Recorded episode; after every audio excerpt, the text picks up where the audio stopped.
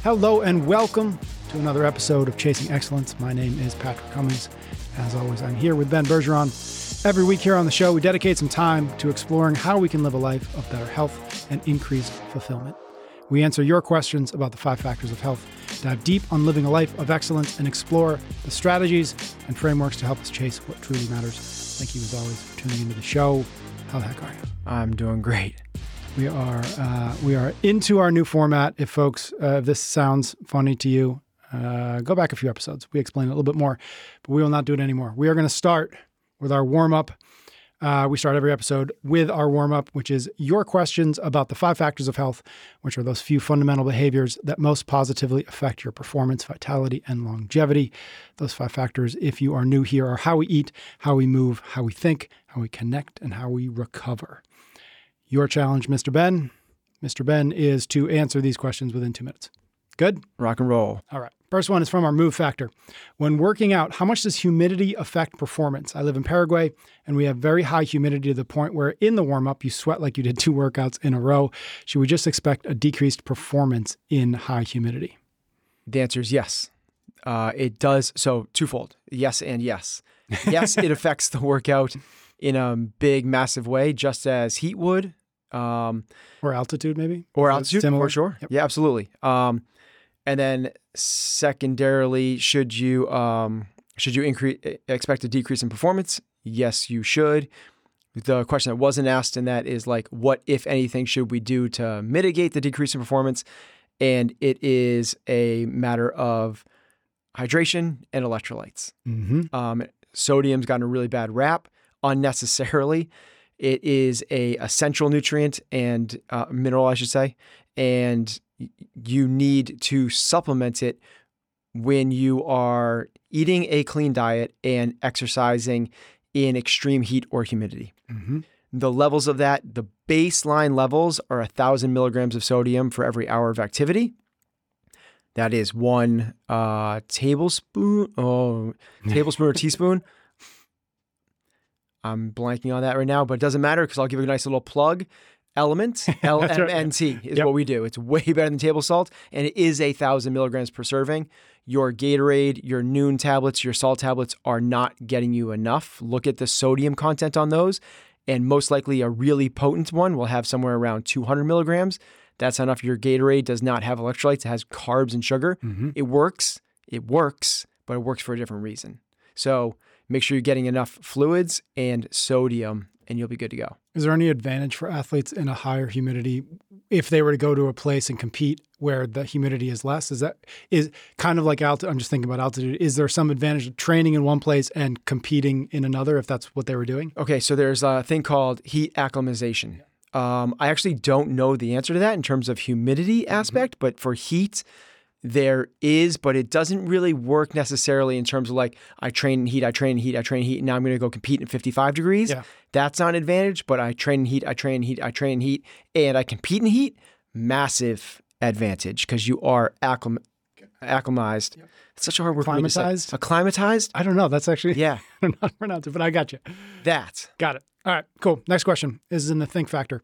I'm a new mom and an orthopedic surgeon. I am back at work, and while I have the best job, I want to be a present mom despite my demanding schedule and 24 hour call nights. Female orthopedic surgeons make up a small percentage of all orthopedic surgeons, so it's difficult to find other colleagues who have gone through this. On top of that, I also want to maintain my fitness as I was a gymnast for 20 years, and this is an important aspect that I would like to balance as well. Any advice for how to handle this balance would be, or any advice for how to handle this balance would be much appreciated. Okay, so it's it's always it's interesting that you put this in the think category. I know. Yeah. Uh, because so I'll start answering that one a little bit, I Sure. guess, in terms of the think, but it's actually I think it becomes a very actionable. Cool. Um, I think it can go into the move category. Uh, the think aspect is you can't have it all, Mm. right? So it's just people think that this is like a hard thing. It's it's being um, too hard on someone. When you hear that, like like no, but uh, it's well, no, you you literally just can't have it all. This is why we talk about the five different factors. And to me, what chasing excellence is the appropriate balance across those things. So what we need to be able to do is if we were a competitive gymnast for 20 years is recognize that that's not going to be pass- possible while chasing a high power career and being a great mom. Like, we just can't do it at a world class, even an excellent level across three. Across one, absolutely. But this is the nature of the beast we call life. Right. So, how do we actually do that in practice? To me, it is about the consistency aspect. Create the habitual routines. You are what you repeatedly do. Make it easy so you get into the habit of doing it. And when your time is pressed, huh, maybe going to a CrossFit gym is not, I know I own a CrossFit gym, right? Maybe going to a CrossFit gym is not the most advantageous. We do that because it takes you 20 minutes to drive there. Yeah. You do an hour class, it takes you 20 minutes to drive out of there. Uh, And that's if you have no friends and you don't talk to anybody. yeah, exactly. That's like getting in and getting out of the classes. So that's minimum an hour and 40 minutes, assuming that that's the appropriate buffers on either side. Whereas if you got a pair of dumbbells and a C2 bike mm-hmm. and put it in a corner of your basement, you might be able to get in a really dope, really effective workout in 20 minutes. Like soup to nuts. Because the way I do this when I'm pressed for time and I'm in a hotel is I pick the movements. Mm-hmm. Let's say I'm going to do a dumbbell clean and jerk. I literally start with the 5s mm-hmm. the five pounds in each hand, and I do 10 reps with the fives. Put them down, no rest. I go right into the tens, no rest. And the movement is, by the time I get up to the the warm-up, 35s, the yeah. 45s, and the 50s, I'm in it, and then I can just throw in the the other movements make it a couplet. So then I just throw in um, some easy jogging on the treadmill, and I have this really, really effective, Efficient. efficient um, clean and jerks and running workout that I can bang out in 15 to 20 minutes, Mm-hmm. like for sure. And it's just a very, very efficient way to get in very, very effective training. Love that. And this that that might actually uh, lead into our our workout question today. So I'm excited to dive into that. Next question though is from the eat uh, the eat factor. I'm a middle school teacher. I often bring candy for my students as a reward. Middle school uh, kids can always be encouraged by food. What would be a good food reward to give kids in the classroom that is not candy, donuts, pizzas, etc.? Okay. The question was what should be, what is a good food reward that is not junk food? There isn't one. Mm. Food should not be a reward. This is what you tend to do is you are creating emotional eating habits. Mhm. And emotional eating is not the way we want to put it. Now, I'm not saying don't celebrate with food. At a birthday party, on Christmas, on Thanksgiving, you can use food as a celebration for a social thing to bring people together, but it should not be a reward. Well done. Let's go get some ice cream. Mm-hmm. That's not the way you want to create the emotional connection to food. Instead, you reward them with what the, what psychologists say is actually the most rewarding thing there is, which is public recognition. Mm. Call the kid out in front of all their peers and say, Johnny killed this. Mhm. Johnny is a badass. Everyone Quite should middle school teacher. aspire to be like Johnny. Johnny is the best. Yeah. Right. Obviously that's an exaggeration, but that's the thing that that reward is so much more than here's a Hershey kiss. That's so much or if you guys are good, we'll throw you guys a pizza party. It doesn't need to be food. Food. If you guys are good, we'll do a game day Mhm. where we play Monopoly on this day. Like Mhm. it could be that type of thing. Love that. Next one is from the Recover Factor. I'm a 48 year old 48 year old guy following the CompTrain Masters programming. My sleep schedule every night is 9:30 to 6. Recently, I've been having trouble sleeping through the night on rest day nights, so the nights of rest days. When I haven't trained, I often wake up early at 4 or 5 and can't get back to sleep. Sometimes I'll finally start sleeping and sleep till 7 to make up for it and sacrifice an hour of my morning uh, routine. This usually makes me tired for that day. I keep the same life and nutrition schedule on all days of the week, minus training days on rest days.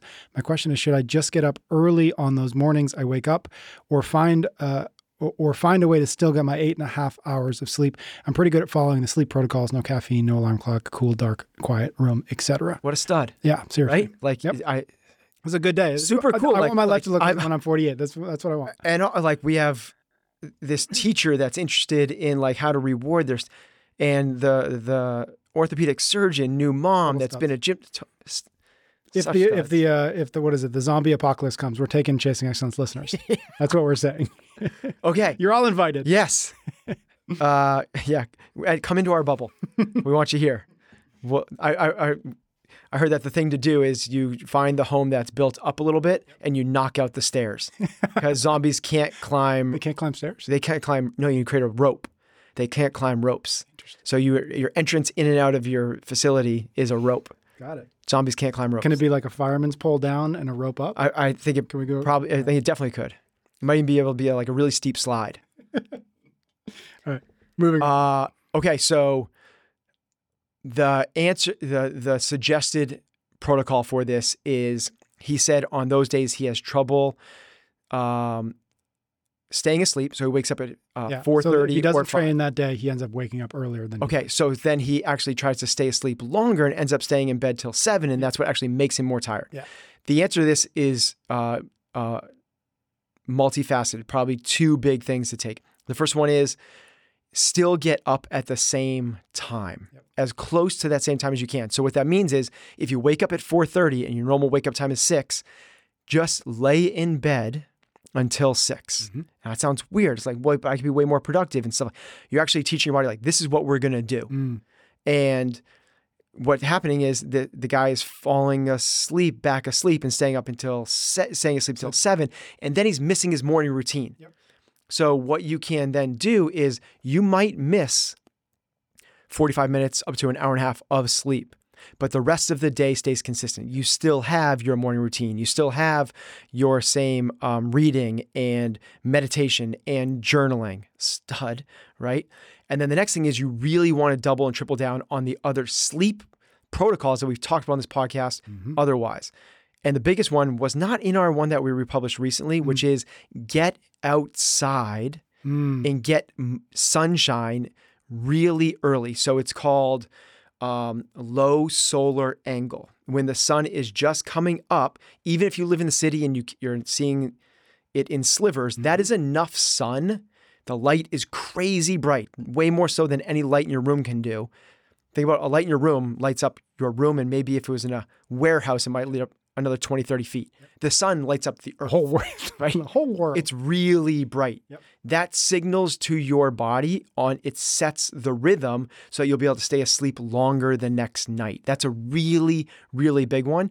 And the next one for that one is try um, he doesn't oh, he does no caffeine. So I'm gonna skip that one. But for everyone else that does caffeine, Yeah. um, delay the caffeine intake by maybe an hour or two on those days. If you're having trouble sleeping, delay caffeine intake an hour or two from wake up time, and then don't have any more later on in the day. So be extra careful on those particular days that are giving you trouble. Got it. All right, connect factor. My best friend is a healthy uh, is a healthy forty year old female who's been battling a host of strange medical issues for over a year. I'm not sure then she's a healthy forty year old, but forty year old female. Uh, she's been she's seen every doctor and relevant specialist and has tried every type of treatment available in the area and still can't figure out how to diagnose or treat her symptoms. As her friend, I have been uh, as empathetic and supportive as I possibly can, but lately it feels like all we ever talk about is her weird symptoms and why no one can diagnose her. It's getting to the point where I don't want to be around her or answer her phone calls because I know uh, it's going to be about the same. It's going to be the same conversation about her complaining about her ongoing health issues. She's the definition of the victim mindset and constantly asks why me. How do I suggest that she adapt and take on a different mindset and accept that this may be her new reality without sounding insensitive? Really hard situation. Yeah. Because it's two conflicting principles. The first one is clean up your environment and re- remove toxic people. Mm-hmm. So if this person is just a negative drain victim mindset, you want to re- you want to remove that person from your life. The second aspect is to be an asset and be a leader and make people the best versions of themselves. And the question, the principle there is if not me, then who? Mm-hmm. The people that listen to this podcast are the people that are the ones that help get people out of the sewers and into the success cycle. Mm-hmm. So that's a really hard situation to know whether to remove that person or to continue to be the person that tries to elevate others. Here would be my suggestion is to make sure you have really done everything you can to help that person. And I'll give a really concrete one. This is um I would suggest that she look up and research Dr. Joe Dispenza. Mm. Um, he's kind of the guy that is healing people that can't be healed. Mm-hmm. And he's doing it on a what most people would look at as a really wacky way, but the results are real. So, wacky or not, for people that have had a real struggle finding a path towards better health that seemingly are, quote, healthy and doing all the right things, that's where I would point people towards. And then from there, support, lean on, be the shoulder, be the empathetic. But if it's not happening at some point, that if not me, then who? Not everybody can be saved. Mm-hmm. That sounds harsh. Um, but you need to make sure that you're keeping your cup full. And if you know that every time you see that phone Yep. call coming in, you have an emotion, immediate emotional drain, that's a real pull and tug on you. So the litmus test for me is have I truly done everything I can for my friend? Have I done it for a long enough period of time that I feel like there truly is nothing left for me to give? If there truly is nothing left for me to give, then there's nothing left to give. Mm-hmm. Got it. All right. That was our warm up. If folks out there want to get questions into the queue, find me on Instagram, PS Cummings. Drop me a DM. I will get it to our on our list and we will get it into a future episode. And uh, as always, thank you for folks for sending me those great questions. Ready for the workout? Let's do it. All right, this is actually from uh, this is a question from a listener um, by uh, his name is Alan, uh, and basically it's for folks who are training uh, for longevity or long term performance as opposed to peaking for a, an event or a season. What movements give them the biggest bang for their buck? And he went on to ask, like, are there high skill movements like double unders or handstands? Um, are they necessary or are they more risk and reward? And so I want to get into the nitty gritty of this question, but I also kind of want to maybe put in the back of your mind a maybe a bigger broader question which is one that i've thought about for myself and, and for folks who i know who have been training it in or around crossfit for as long as we have which is like where do you start or where or how do you start to evolve your own training logically over the course of over the course of the years in which you are doing it in other words i don't train the way i do now that, that as I did in 2007 when I when we 1st mm-hmm. kind of stumbled into CrossFit. Like it's changed a lot, and a lot of it's intentional, a lot of it's just life. But I feel like that's that's a conversation that nobody ever has, which is like maybe it doesn't need to look like it did when you were 24. Maybe the movements, the intensities, the frequency, whatever, like whatever the the little dials you can turn you might need you might want to turn them at at some point at various intervals throughout that kind of training career. So that's kind of the bigger question that I thought of when I when I saw this question. I like the specifics of like handstand push-ups, good, bad, right? Like I think that's super helpful, but also just more broadly, like I think some people get it's stuck in their head like, well, when I started CrossFit, specifically CrossFit or anything really, in 2010, like it looked like this, and I did this, and now it's 2020, and I have Hopefully, it's not 2020 again. yeah, that's true. Not 2020, year whatever year it is. Um, Lord. and I feel like I don't know what I'm doing here. I feel like I'm trying to do what I used to do, and now it doesn't work. Whatever it is, right? You get the point. So I just want to lay those those kind of the, ma- the the macro question and the micro question out there. Take it wherever you'd like. Yeah, right. So we're uh let's start where we always do. Let's start with some principles. So the theoretical development of an athlete. What is the, um, this is a question for you, Patrick. What is the foundational level for the development of an athlete? The bottom of the pyramid. Isn't it nutrition? It's it- not what it. Uh, or yeah, actually, yeah, am yeah, I? Am I? yeah, it is nutrition. Yes, Yeah. yes. But then is it metabolic conditioning? Metabolic Yeah. conditioning. Okay, so what is the thing that all of us should be spending the most focus developing? It is Yep. Metabolic. metabolic conditioning. Yep. Metabolic Now, what's the most effective form of metabolic conditioning? You tell me. short, hard, intense? Yeah, exactly. Yep. Yeah. So couplets and triplets, and that are really sweet spot, like um, Like your clean and jerk and run. yeah, clean and jerk like, run. Yeah. Perfect example. That is a sweet spot that's going to develop our metabolic capacity. That's the number one thing we want to focus on. What is the second thing we want to focus on after that? Yep. Is it strength? It is not. Or It's what am I actually gymnastics, Gymnastics. after that. Okay. Yep. So gymnastics, fancy word for body weight movements. That's all it is. Now, if we were to pare these things down in their simplest form, metabolic conditioning, aerobic aerobic conditioning, right? Cardio. Cardio. So swim, bike, run, row. Yep. Okay, so let's make sure that we can do those things. But then the next one is gymnastics. And when you talk about gymnastics, what's the most fundamental piece of gymnastics?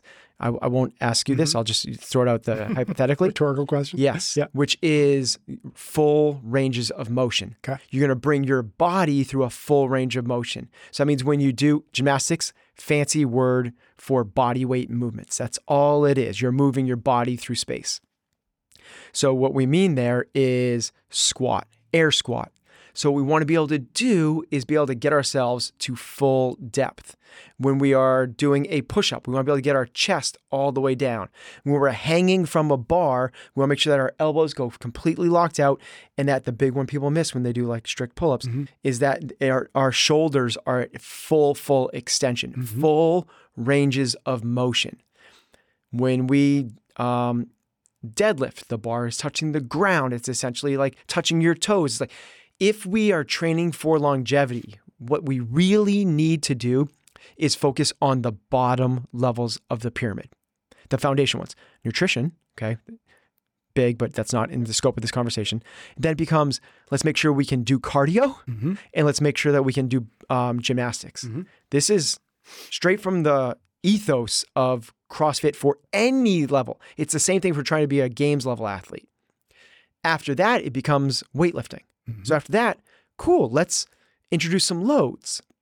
Maybe in the beginning, it's a 15 pound training bar, and then it becomes 65 pounds, then 85 and 95 pounds.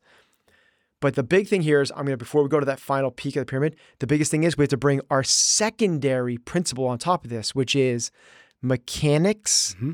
consistency, then and only then relative high intensity. So I'm gonna come back to that one in a second.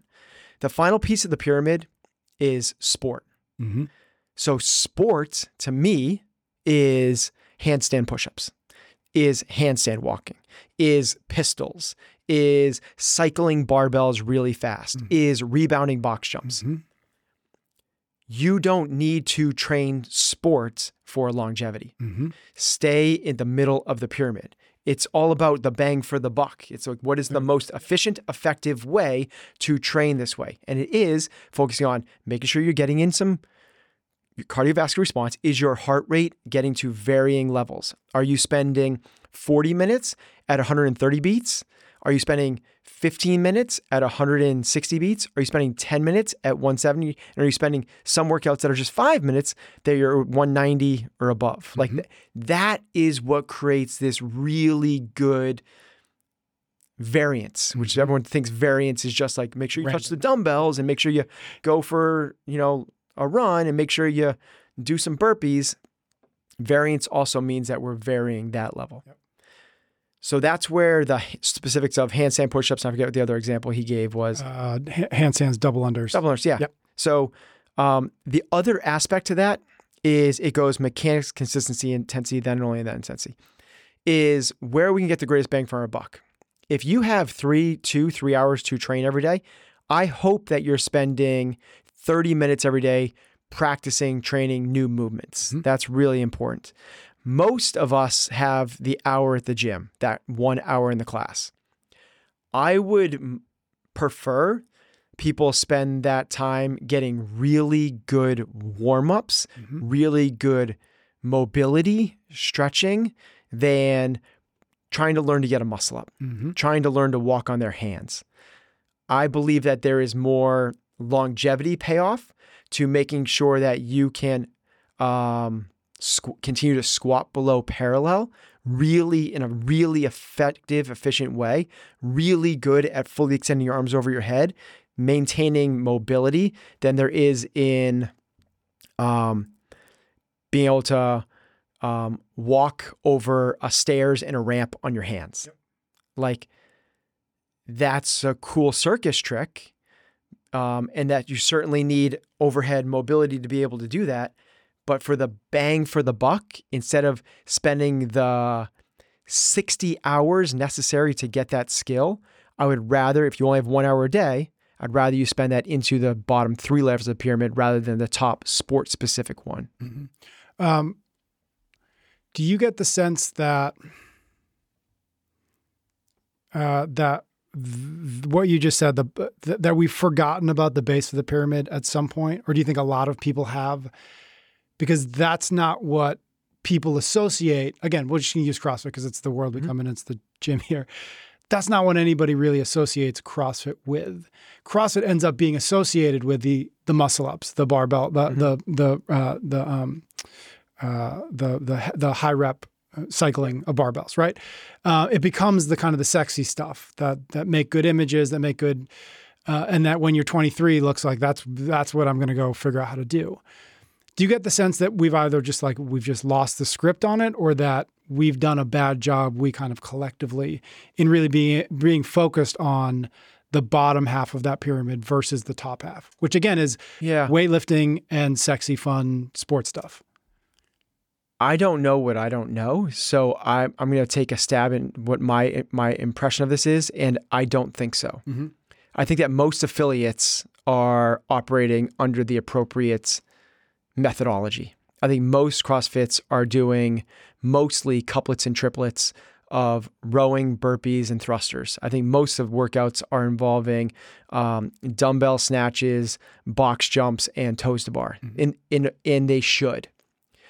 I think that um, people that don't do this at an affiliate probably mess this up Mm.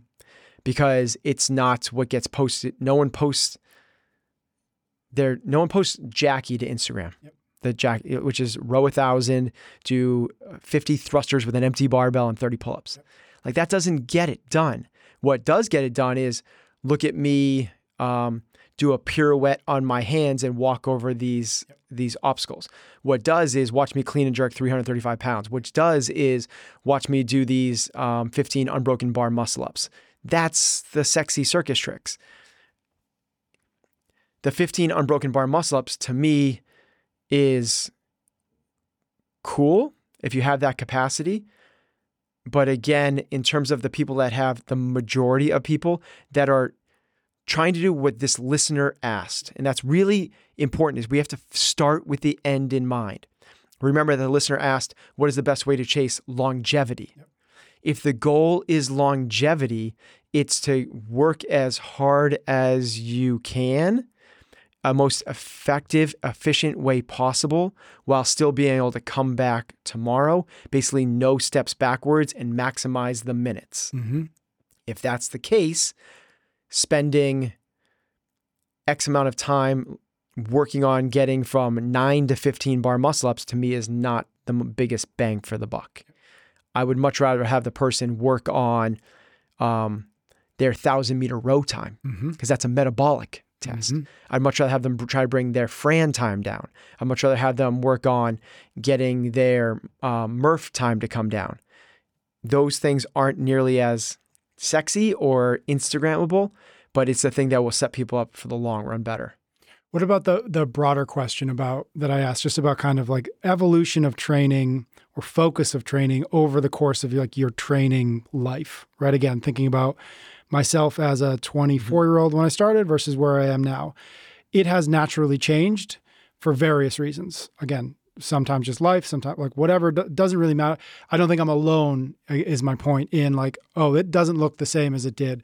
How do you suggest people at least just like keep in the back of their head the changes that maybe need to happen or are going to happen or, or, or that are that are that's actually beneficial to happen from mid 20s to let's just call it uh, mid 30s to 40s to, to above like what does that evolution need to look like or doesn't it need to change you just need to have been thinking about this hierarchy as you as we just talked about when you were 25 and maybe you just weren't and maybe that's the issue No, it should change. Mhm. Um, and as you know, Simon Sinek would say, like you start with why. mm-hmm.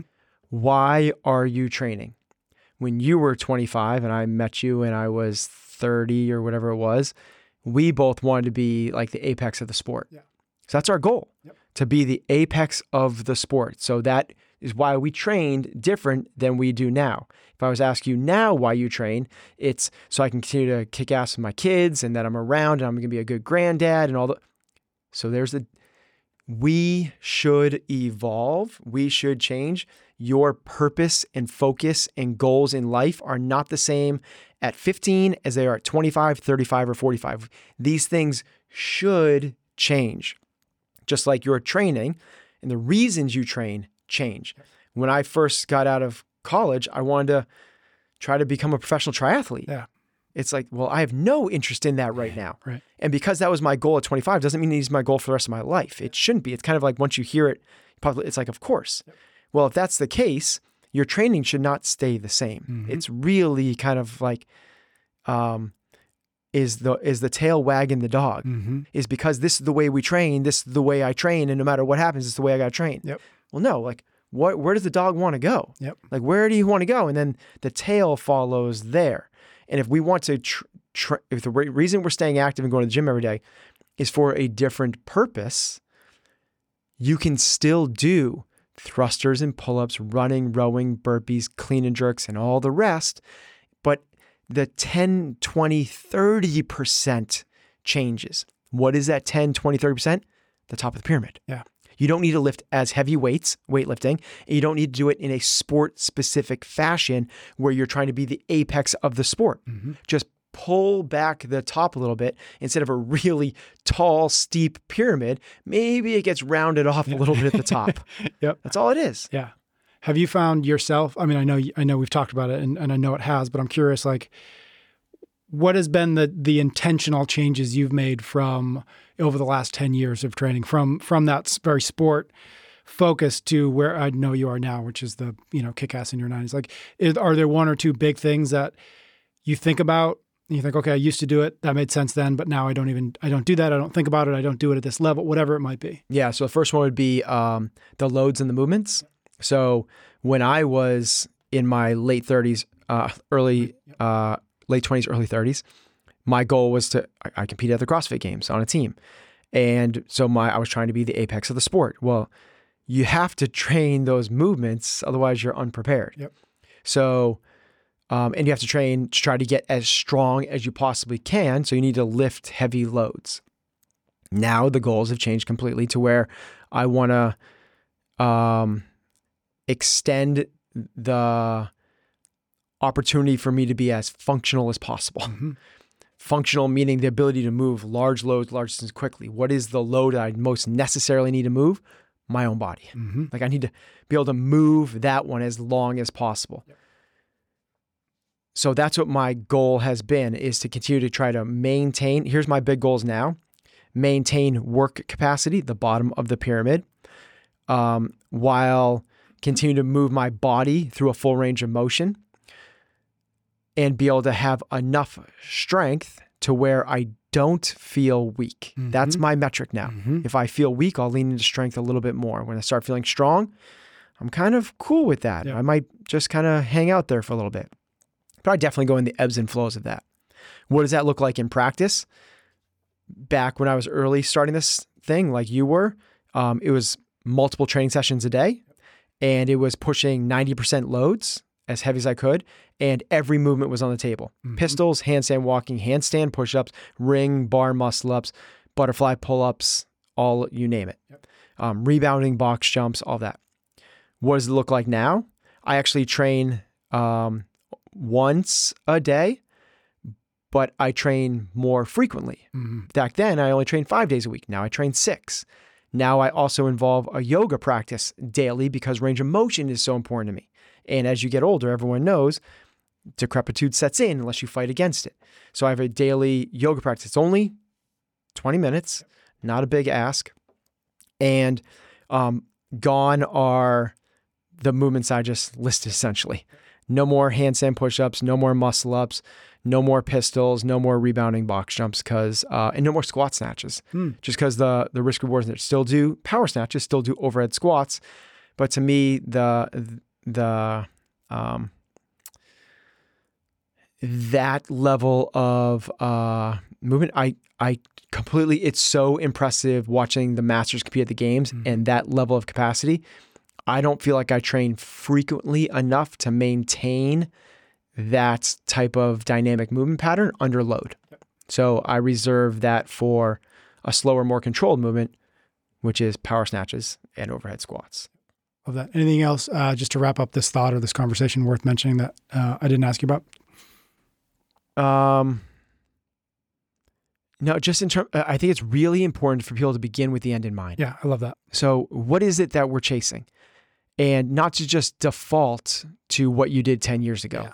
That's the biggest one. Is at some frequency or some interval, take it, you know, check yourself, check in with yourself, ask yourself, Yeah. what what is what is the purpose of my And hours if that we're doing that, it sets up the stage for a lot of things beyond just the the practicality of the programming. It's how you're approaching the day's workout.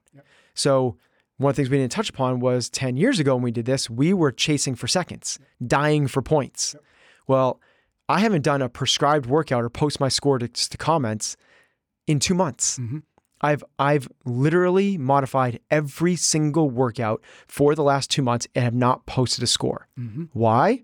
Because I had a couple of health things. I'm coming back from a, a hernia surgery, and there's things that I, it doesn't make sense for me to do those things. And in terms of the posting scores to comments, back then, that is the thing that incentivizes people to work harder. Period. Well, me with my competitive Yeah. DNA, that's a detriment, not an asset. Mm. I don't need, if I go, I also don't sign up for competitions, any competitions. I've learned this the hard way. Anything, even like, let's do a Spartan race. Can't do it. If I sign up for a Spartan race, I, I want to do so well in it. The part will, of your brain that is I will I will Yeah. train myself into an injury. Now, other people are the opposite. I'm not saying don't sign. Other people, I have really good friends and people that in the gym that forever that need to sign up for the 10K, want to do the half marathon, want to do Hyrox, want to do the the Spartan race, want to do the local throwdown because they need the carrot to Kate, the ch- The the, carrot the carrot to chase.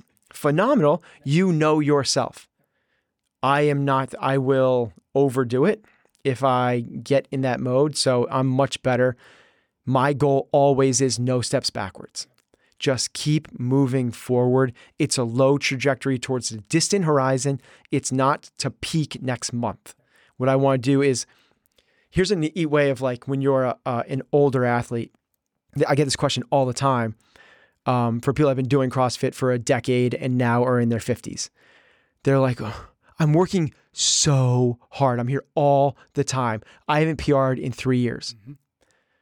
My response to that is, well, tell me a couple of things that you've done recently. Like um, we did back squats uh, last week for a one rep max. What'd you get?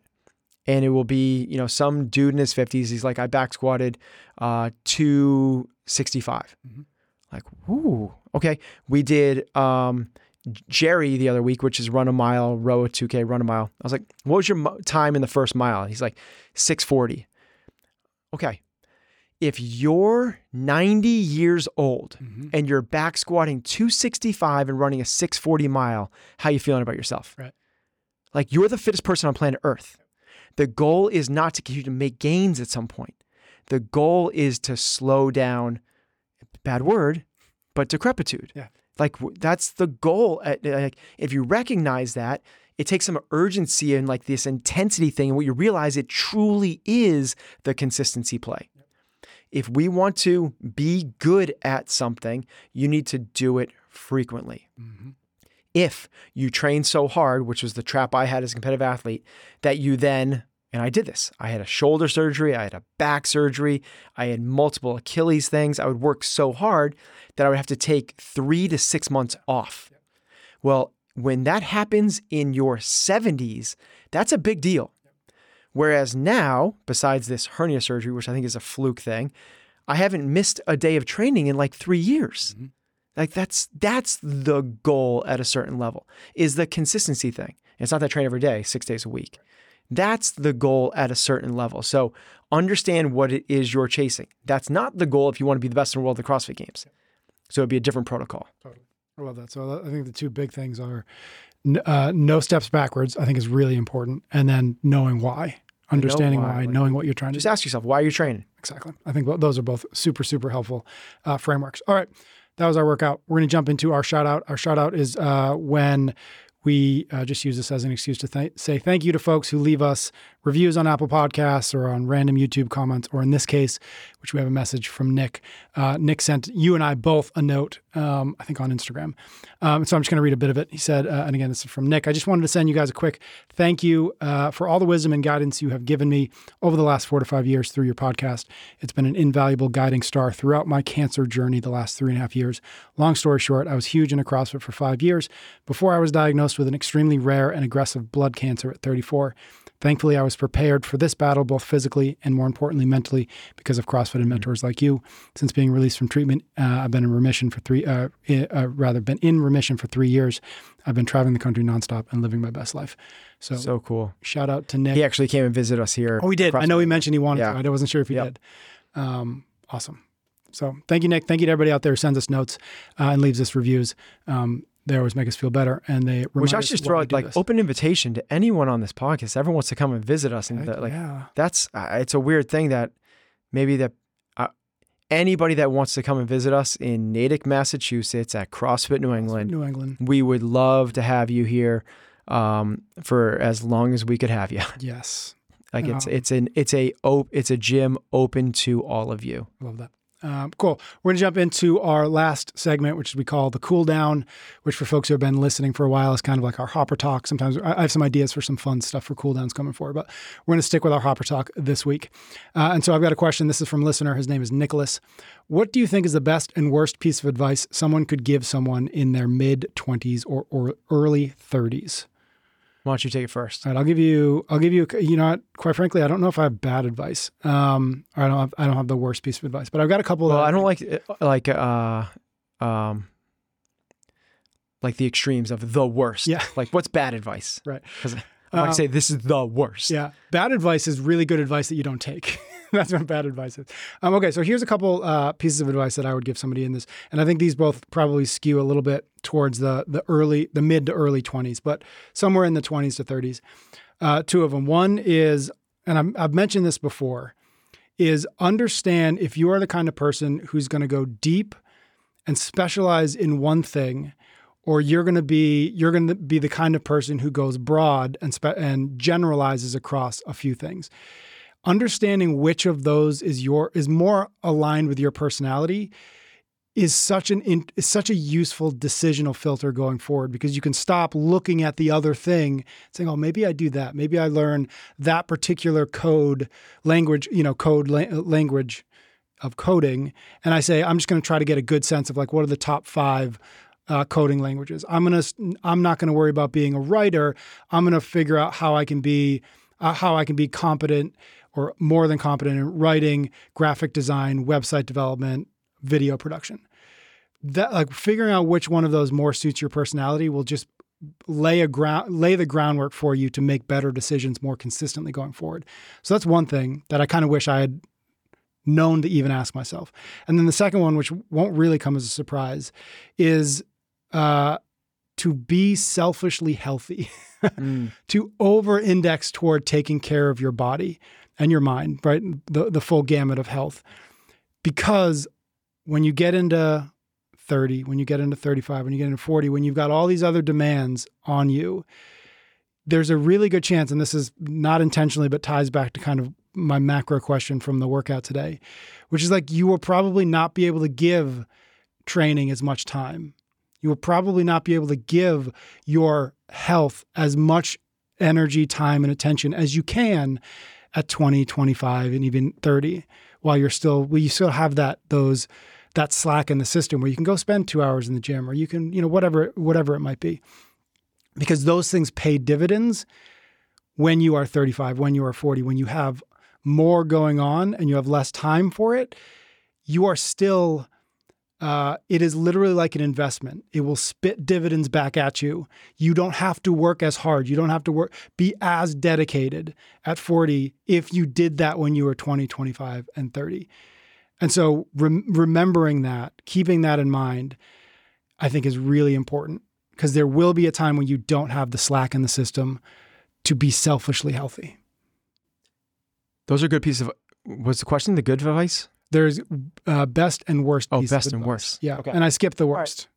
So I'll go. I'll go the opposite direction. Yeah, give you. I'd love the. Okay, Go so I'll it. give I'll give what is bad advice. Yeah. and actually, it, it kind of counters your first one. Love it. Hit me. the to me the bad advice to give somebody in their young 20s is go figure it out Mm-hmm. get it figured out you don't have to figure it out you have so much time to figure it out and by the way you're never going to figure it out Mm-hmm. take some pressure off yourself this is what i see with these a lot of these 20 year olds that are around here is Yeah. there's so much of this like well i i got to get it figured out because unlike when i was growing up all they see is everyone else killing it around them on social media Mm-hmm. which is everyone's highlight reel which is not actuality we need to take a step back and you don't have to, this doesn't need to be your career Mm-hmm. this doesn't need to be the person you're going to marry.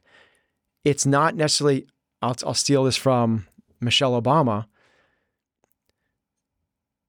She hates that question of what do you want to be when you grow up? Mm-hmm. Because it assumes that you have to be one thing. Mm-hmm. You don't have to be a doctor.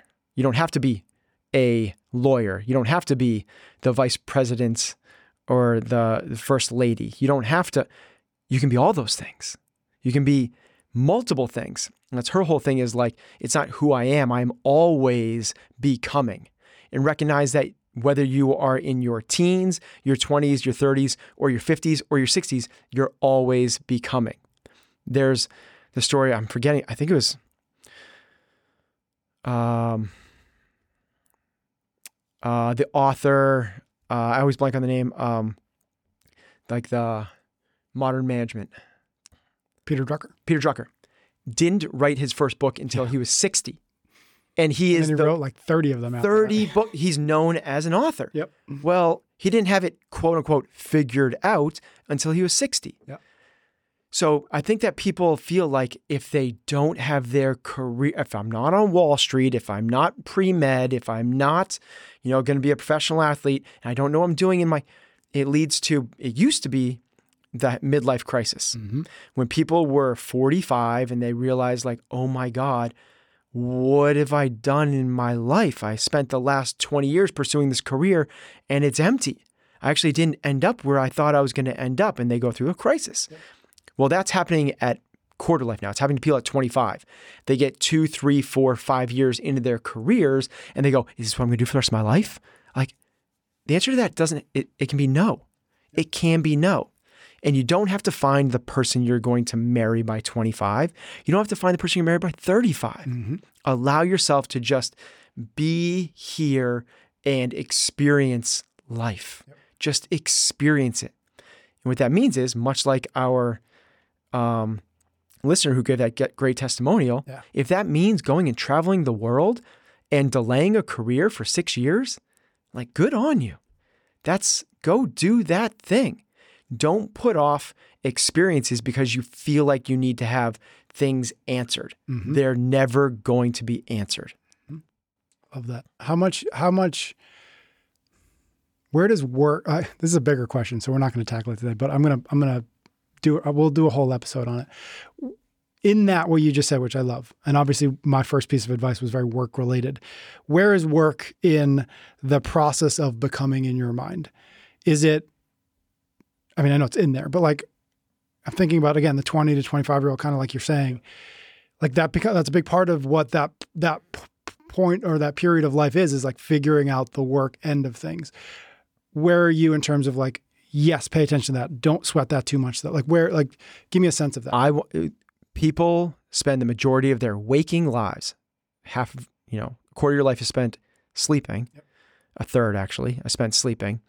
A third is spent working. If you think of three eight-hour sections to every 24-hour period, eight is sleep, eight is work, eight is for yourself. So a third of your life or half of your waking time is spent at work. It's huge. Yeah. It's massive. What the goal should be is to be able to do what sets your heart on fire. mm-hmm. That's what you're trying to, if there's anything to figure out, it's that. Mm-hmm. What can you do to where you're enjoying the process? My neighbor sent me a text this morning that said, You know, you found your calling when you still get excited about the worst part about what you do, hmm that's a worthy endeavor. So this has been said like if you love playing music, but you would hate like playing at midnight in an empty, smoky pub and lugging your luggage and traveling around in a dusty van with money. four other yeah, guys yeah. making no more money. If Yeah. that doesn't sound appealing to you, yeah, you might love like being playing in front of a stadium of 60,000 people. But if that part sounds fun to you, yeah, you found it. that's interesting. Yeah, That's what you found. that's interesting. So for me, if I like the um, working with an employee that's struggling and building a business and talking to members that give me feedback about, you know, why the gym isn't meeting their expectations, and um, I have a employee that unexpectedly leaves, and now I have to coach three extra classes a day. Like, if that doesn't entice me, I should probably keep looking. Yeah. People romanticize the job. People romanticize Wall Street because they see like, well, I have a high-powered lunch in a suit with high heels and carry a briefcase, and it'll be amazing. And like, yeah, but what about when you're you're working until one in the morning? You get home at 1.45 in the morning, eating ramen noodles, watching Gossip Girl, getting back up in the morning at 4:30 to go back and rinse, wash, repeat the whole thing, and you're under the gun, under pressure, and people are going, "Why haven't you delivered this?" If that part doesn't excite you, Mm. find out where you like thrive. hmm Blur the line between work and play. hmm Now, I'm not saying you need to become a professional baseball player. You don't need to become a professional painter or Yeah. poet or that type of thing. And there's no such thing as perfection. What I'm saying is go have yourself some experiences and find out what those things are. There is no better teacher than experience. Do you like Wall Street? Do you like marketing? Do you like writing and being a creative in graphic design? Do you like the ski bum life and being a ski instructor? Do you want to work in hospitality? Do you want to be a stay at home mom? Do you want to work in the gym environment? Do you want to open up a bed and breakfast or a restaurant? Well, go and work in those industries. Yeah. It's prototyping. Go and have those experiences to see and allow yourself the decade of Mhm. prototyping Yeah. because it's a worthy endeavor. And then once you've started down the path, recognize you're not a tree. If you don't like where you are, move, Mhm. change it up. Yep. This is your life is not a dress rehearsal. You don't get to do this thing again, as far as we know.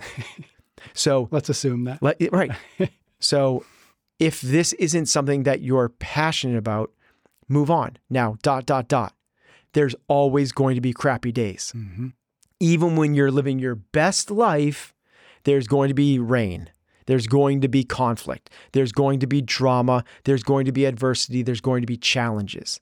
So just because you're doing this amazing thing and you have a bad day, two, three, week, month, I'm not saying, okay, throw in the towel. What's next? hmm You're going to have to live through those things. So have the right expectations.